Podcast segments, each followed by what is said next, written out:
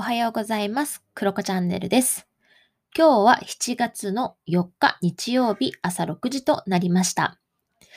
なんかあの日本各地でね、あの天気が良くないみたいですね。なんか熱海での土砂災害のニュースとかも少し見たんですけれども、本当に各地ね、皆様お気をつけください。なんかね、避難指示が出てたりする場所もあったりするんですよね。なので、ぜひぜひ気をつけて何卒お過ごしください。ね、本当に近所の方への声かけとかもね、できる限りしてみたり、近所のお家は大丈夫かなって眺めてみたりですね、していただけるといいなと思います。はい、ということで、しちがつよっかはですね、まあ、北米の方ではというか、まあ、アメリカでは独立記念日という、まあね、大きな三大イベントみたいな感じなのかな。まあ、とにかく大きなね、あのイベントがあります。で、しちがつみっかっていうのは、日本でソフトクリームの日なんですよ。しちがつみっかがソフトクリームの日で、しちがつよっかが独立記念日なんですね。で、実はこの一見別々に見えるふたつの記念日は、つながっているということがね、私ちょっと調べてたら分かりました。面白いなと思いました。これはせんきゅうひゃくごじゅういちねん、しょうわにじゅうろくねんに明治神宮で独立記念日を祝うカーニバルが行われ、その模擬店で初めてコーンスタイルのソフトクリームが販売されたことが由来ということで、しちがつみっかがソフトクリームの日となっているそうです。で、私ね、あのソフトクリームとアイスクリームの違いってなんだろうってね、これ調べながらね、思ってたらちょうどね、同じような記事に書いてあったんですよ。なるほどと思いました。まあ、文字通りなんですけど、まあ、ソフトクリームって柔らかいわけですよね。で、アイスクリームはまあ固形なわけじゃないですか。だから大きな違いっていうのは、実は売られている温度らしいんですよ。で、アイスクリームがマイナスじゅうはちど以下で売られてて、ソフトクリームはマイナスななどからマイナスごどらしいです。なんかね、改めてね、普通にあの生活してるとそんなに考えてなかったですけど、まあこういう違いがあるそうです。ということでね、皆さんもぜひ今日は、今日は明日でね、お休みでソフトクリーム食べてみてはいかがでしょうか。ということで、だいよんじゅっかいクロコチャンネルスタートです。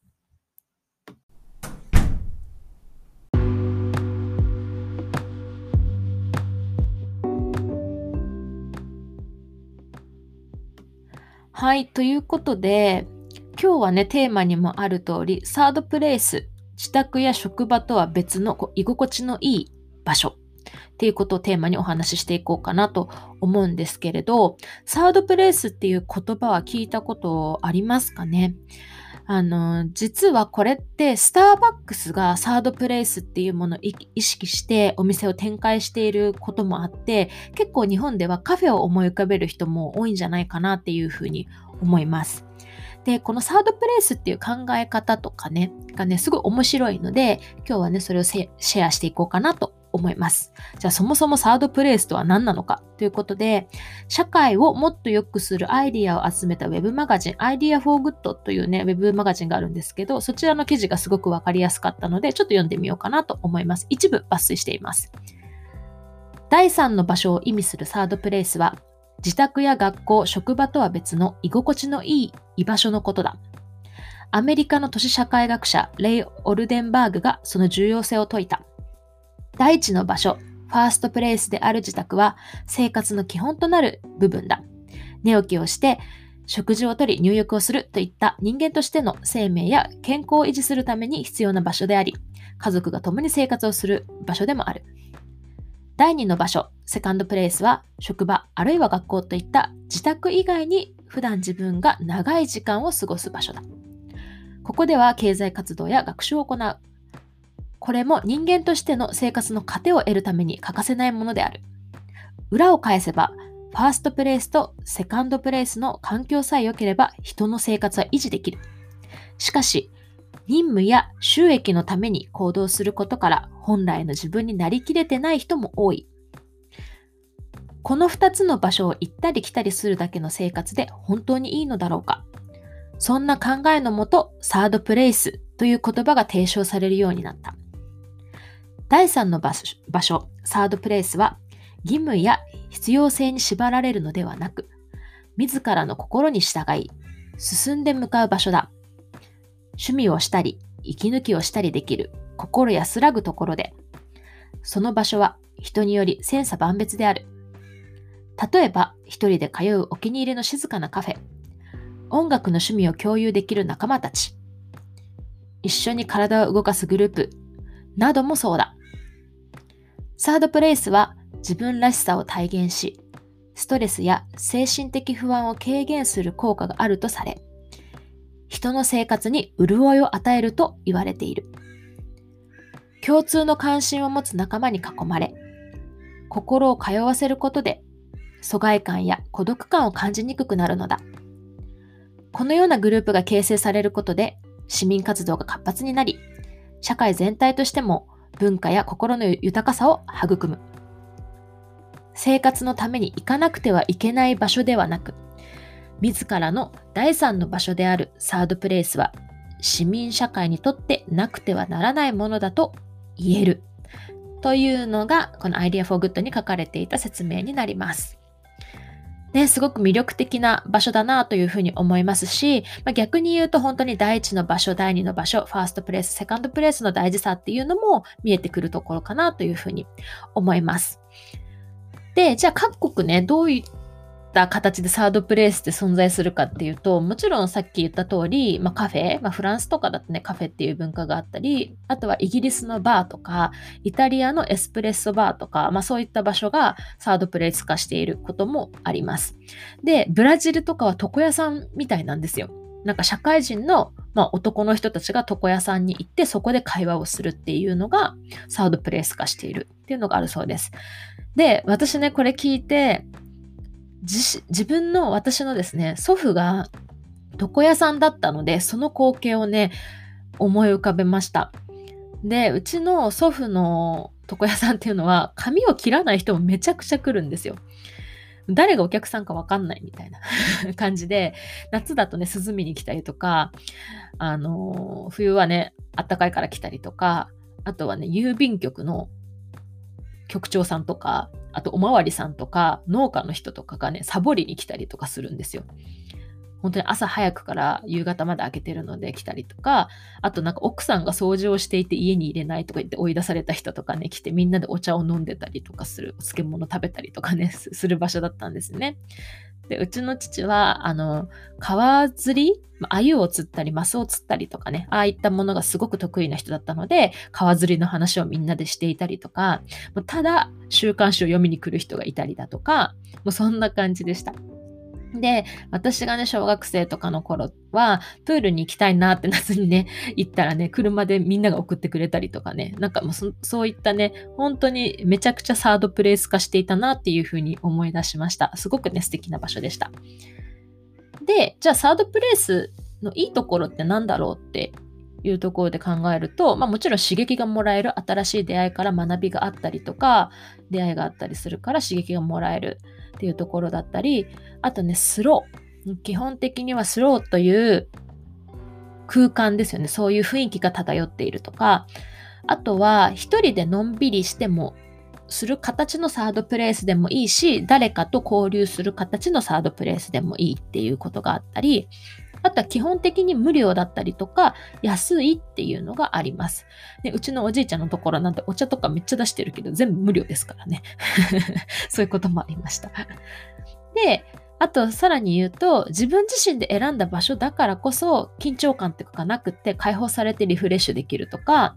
あと自己判断とか自己決定、うん、ごめんなさい、自己判断力とか自己決断力を自然にね、自分の中から自然に高めていくことができる場っていう風に、まあ、メリットとしては挙げられるのかなと思います。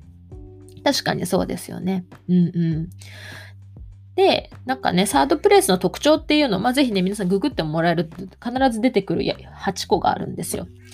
で、いっこめがね、中立的っていうところで、なんか、そのサードプレイスを、まあ、やる人とか、まあ、そこに参加する人は義務感っていうのでそこにいるわけじゃないっていうところだったり、まあ、経済的とか政治的とか法的に縛られることはなく喜んでやってくるっていうのが、まあ、一個ね、中立的っていうポイントがあったり、あと二つ目は平等主義っていうところで、参加するために何も必要条件とか要求がないことっていうのがあります。で、三つ目が会話が主な活動っていうところもね、特色みたいです。うん、でよっつめが便利な場所、まあ、アクセスしやすいっていうのが条件、条件特徴にあります。あとはね、いつつめが常連さんがいるっていうのがありました。で、常連さんがいながらも新参者も参加しやすい雰囲気っていうのが特徴だそうです。まあ確かにそうですよね。多分イタリアのエスプレッソバーとかきっとめちゃくちゃ常連さんいそうですもんね。うん、おじちゃんたちがいそう。私ね、昔あのイタリア人街みたいなところに住んでたんですけど、そこもね、一箇所古めのなんかジェラート屋さんというかコーヒー屋さんがあって、そこがまあイタリア人経営みたいな場所だったんですけど、ずっと同じ人が座ってるんですよね、いつもでも全然私も行けるみたいなね、不思議な場所でしたけど、うん、そんな感じかなと思います。でむっつめがフレンドリーで居心地がいい雰囲気、贅沢というよりは快適さを重視っていうのがあるそうです。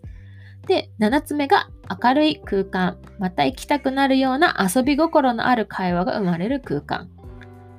で、やっつめがだいにの家、まるで家にいるかのようにくつろぐことができるということで、中立的、平等主義、会話、便利な場所、常連さん、フレンドリー、明るい空間、だいにの家っていうのがね、特徴となっています。まあ、一言で言うと、なんかまあ多様で異質な人々が自分の社会的立場を気にせずに気軽に集まり交流できる場っていうふうに、まあ一言でも書いてありましたけど、そういった場所だそうです。ということで、ね、皆さんサードプレイス、自宅とや職場とは別の居心地のいい場所ってありますか？どうですかね。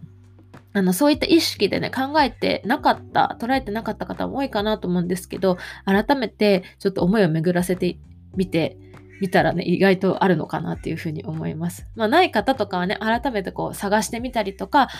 あとは自分で作っていくっていう形もいいのかなというふうに思います。でまたコミュニティをね、運営している方もいらっしゃると思いますし、あとカフェとかもう場をね、すでに運営されている方っていると思うんですよ。あと街の銭湯とかね、いろんな場所があると思うんですけど、そういった方はサードプレイスとして場作りっていうものを捉えてみる、考えてみると、新たな一面が見えてくるかもしれません。でね、私は地球に、社会に、人に、あなたに優しいきっかけが集まる場、Eプロジェクトっていうのをね、ずっと運営しているよっていうふうに言ってきたんですけど、今までなんかその Eプロジェクトをコミュニティっていうのもなんか違うし、コミュニティほどね、私たちなんかこう絶対こうつながろうみたいな感覚もなかったりだとか、コミット性もないし、で団体ってほどでもないんですよね。うん、なんか犠牲、なんていうのかな。なんかこうや、やらなきゃ、活動やらなきゃっていう感じで動いてるわけでもないから、そういった時になんかどう表現していいかね、自分たちの場をわからないなっていうふうに思ってね、約にねんぐらい活動してきたんですけど、でバシッと来ないんですよね。でもこのサードプレイスっていう言葉に出会って、あ、この言葉が一番しっくりくるなと、この距離感というか温度感がしっくりくるなと感じている今日この頃です。ということで、まあ、E プロジェクトでは先生のいない勉強会とか講演会とか対話をする場とか、まあ、ただただ傾聴してくれる場とかね、もう本当にいろんな形でみんながこうつながれたりとか、うん、あの語ることができる場っていうのをね、無償でやっています。で自宅でも職場でもない場所だからこそ、なんか社会のこととかね、自分のこととかね、一緒に考えていけるんじゃないかなっていうふうに思います。なのでね、時に深く、時に浅くつながっていけるとすごく嬉しいし、楽しいかなって思ってます。まあ、ぜひですね、Facebook グループで地球に、社会に優しいとか入れるとなんか出てくると思うので、グループにね、申請をね、ボタンを押していただけると私が承認しますので、参加してみてください。一応ね、ユーアールエル とかも貼っておきます。ということで、私は今からですね、カフェに行ってきます。私のサードプレイス、カフェに行ってきます。ということで、皆さんも素敵な一日をお過ごしください。バイバーイ。